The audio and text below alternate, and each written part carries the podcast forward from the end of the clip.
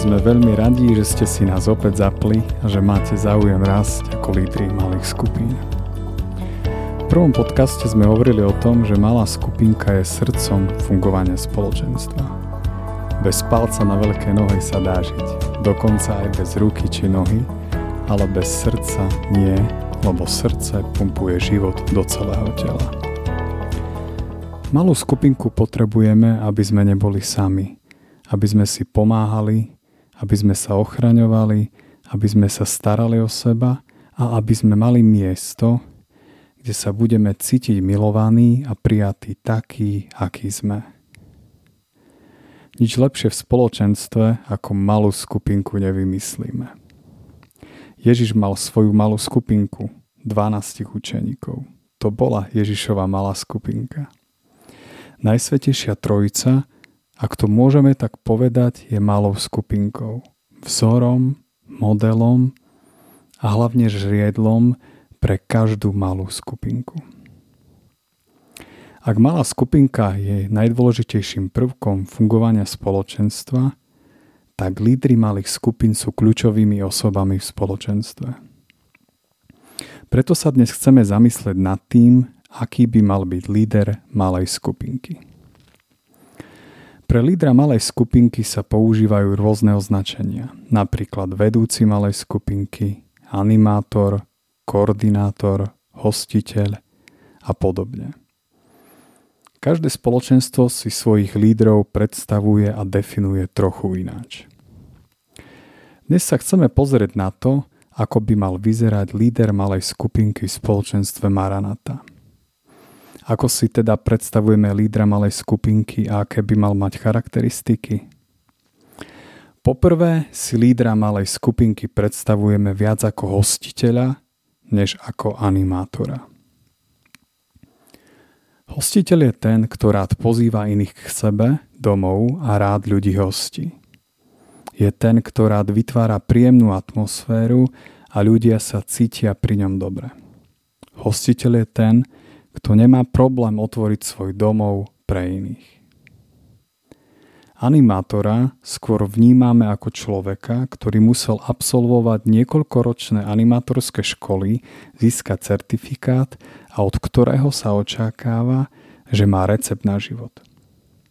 Samozrejme je dobré, ak sa líder malej skupinky vzdeláva a školy a možno aj absolvuje animatorskú školu. Ale to, čo očakávame od lídra malej skupinky, je schopnosť vytvoriť príjemné prostredie, v ktorom sa ľudia cítia vítaní. U nás líder malej skupinky nemusí mať animatorskú školu, ale musí mať srdce hostiteľa, aby sa ľudia pri ňom cítili príjemne.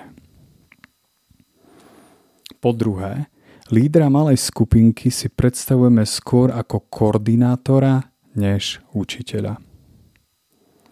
Koordinátor je ten, kto usmerňuje a riadi stretnutie malej skupinky. Koordinátor je ten, kto má na starosti program a časový harmonogram malej skupinky. Koordinátor usmerňuje diskusiu členov malej skupinky a má viac na starosti jej procesy než kontrolu správnosti obsahu stredka.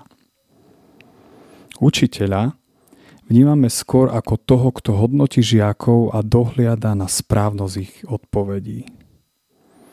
Preto chceme, aby líder malej skupinky bol hlavne koordinátorom a nie učiteľom. Koordinátor dohliada na diskusiu, aby každý mohol povedať, čo si myslí a čo cíti. Aby každý bol vypočutý, aby niekto nerozprával príliš dlho na úkor iných.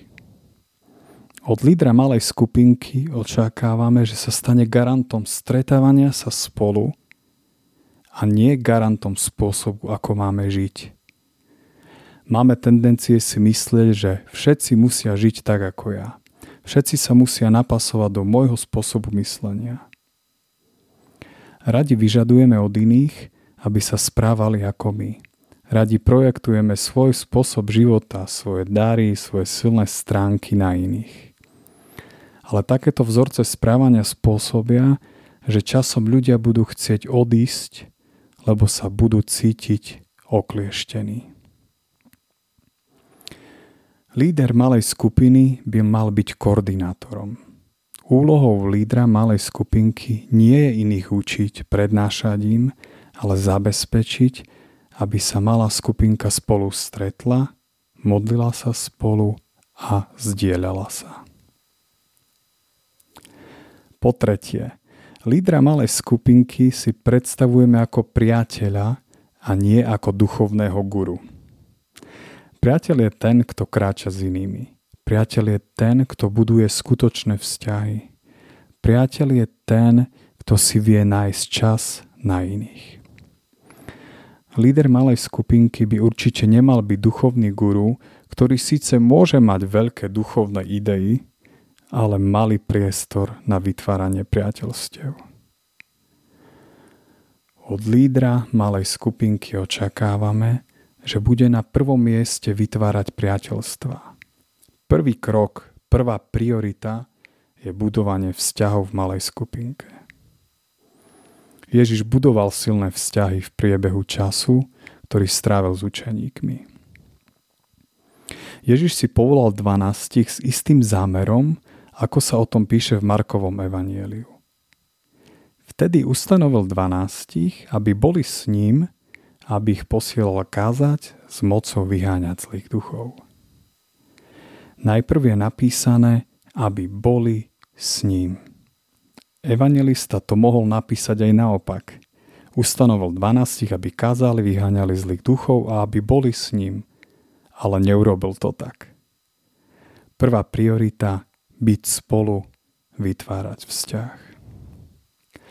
Keď Ježiš hovoril učeníkom, že od nich musí odísť, tak aby utišil ich obavy, uistil ich, že sa vráti. A prečo? Aby sme boli s ním. V Jánovom evaníliu hovorí, keď odídem a pripravím vám miesto, zasa prídem a vezmem vás k sebe, aby ste aj vy boli tam, kde som ja.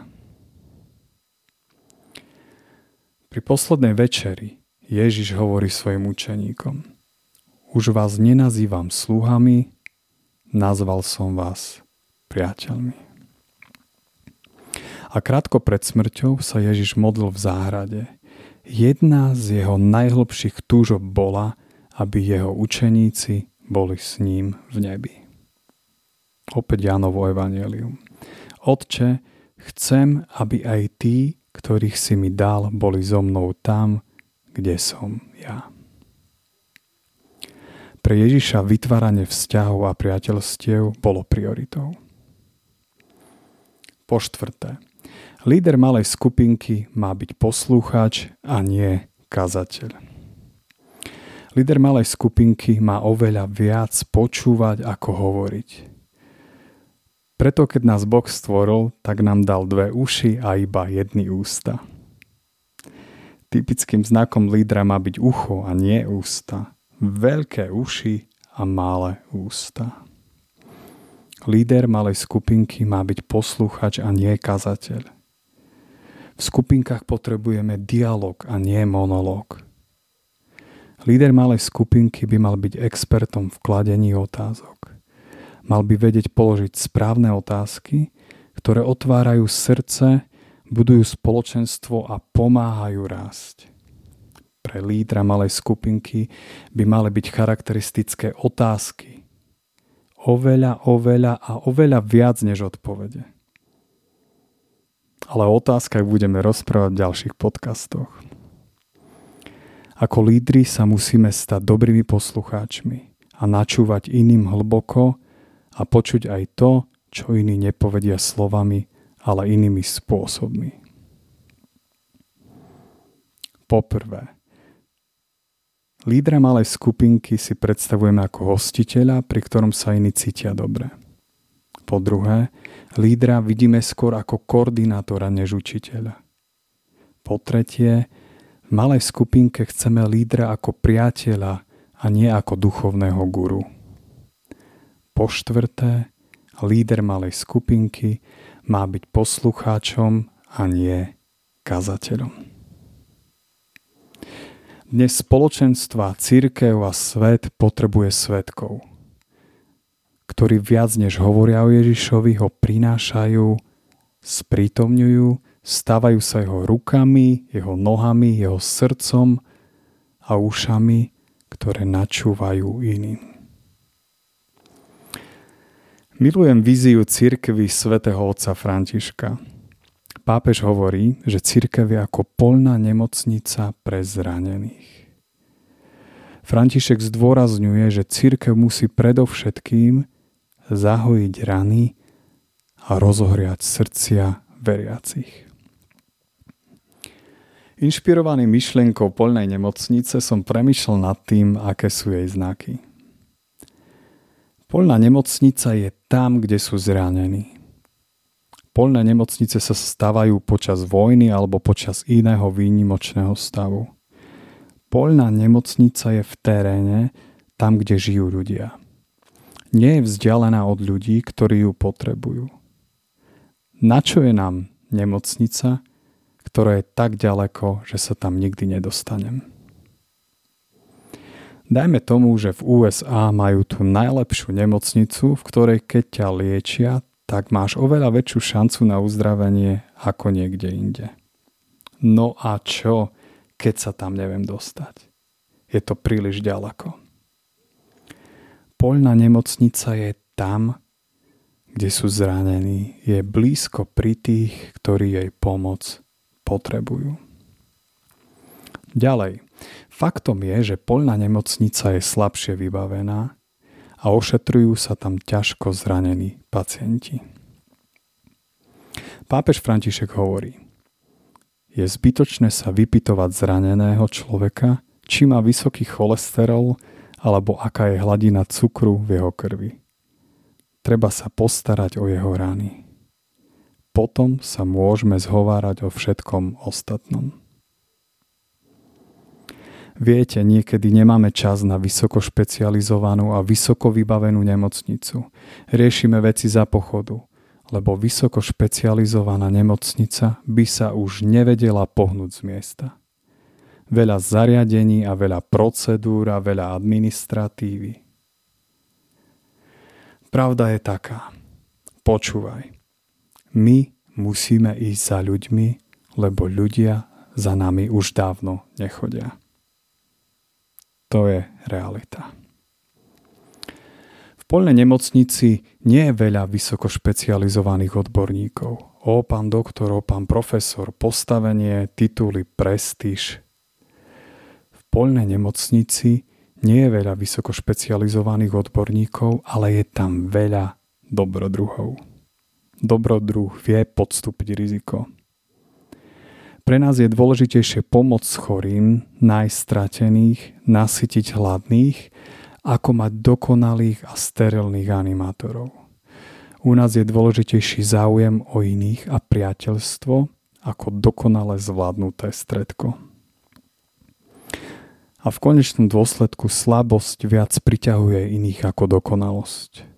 Líder malej skupinky sa nemusí báť byť slabý, lebo aj účastníci malej skupinky sú len slabí ľudia. Ďalším znakom poľnej nemocnice je, že v nej pomáhajú aj tí, ktorí boli len pred chvíľou sami ošetrení. Je tam toľko práce, že sa môžu zapojiť aj samotní pacienti. Pacient, ktorý sa už má trocha lepšie, môže pomôcť tým, ktorí sú na tom ešte zle a práve on najlepšie rozumie tým, ktorí trpia, lebo len pred chvíľou sám trpel. Henry Nowen používa pre túto skutočnosť pomenovanie ranený uzdravovateľ. Áno, všetci sme zranení. A áno, všetci môžeme sa stať uzdravovateľmi. Ranenými uzdravovateľmi. Niekedy bola služba v spoločenstvách za odmenu, ale dnes už je služba nevyhnutnosťou. Keď slúžime, rastieme. Dôsledkom toho, že sa snažíme zapájať do služby aj zranených ľudí, je skutočnosť, že prídu za tebou ľudia a povedia ten a ten člen vášho spoločenstva Maranata je taký a taký a onaký a obojaký. ty si to vypočuješ a povieš. Máš pravdu. Takí sme. Slabí, hriešní, zranení a robíme chyby. Ty nemáš také problémy. Maranata asi nie je pre teba. Ty si silný, ale my sme slabí. Ale tým najdôležitejším znakom polnej nemocnice je, že je blízko pri tých, ktorí to potrebujú. A tak aj líder malej skupinky má byť blízko iným, má byť priateľom, dobrým poslucháčom, mal by vedieť hostiť iných a ľudia by sa mali pri ňom cítiť príjemne. Líder má byť majstrom kladenia otázok a koordinátorom, ktorý usmerňuje diskusiu, aby každý sa dostal k slovu a mohol vyjadriť to, čo má v srdci. A v neposlednom rade líder malej skupinky musí byť blízko pri Ježišovi, lebo ľudia cítia, či naša viera je iba o naučených slovách, alebo aj o Božej prítomnosti v našich životoch. Pre nás je život s ľuďmi viac ako iba organizačné stratégie a pravidlá. Priateľstvo, empatia a záujem o iných je nákazlivý. Drahí lídry malých skupín, ste kľúčovými hráčmi v našom spoločenstve a máme vás veľmi radi. Nebojte sa byť sami sebou, lebo ľudia radi nasledujú tých lídrov, ktorí sú sami sebou.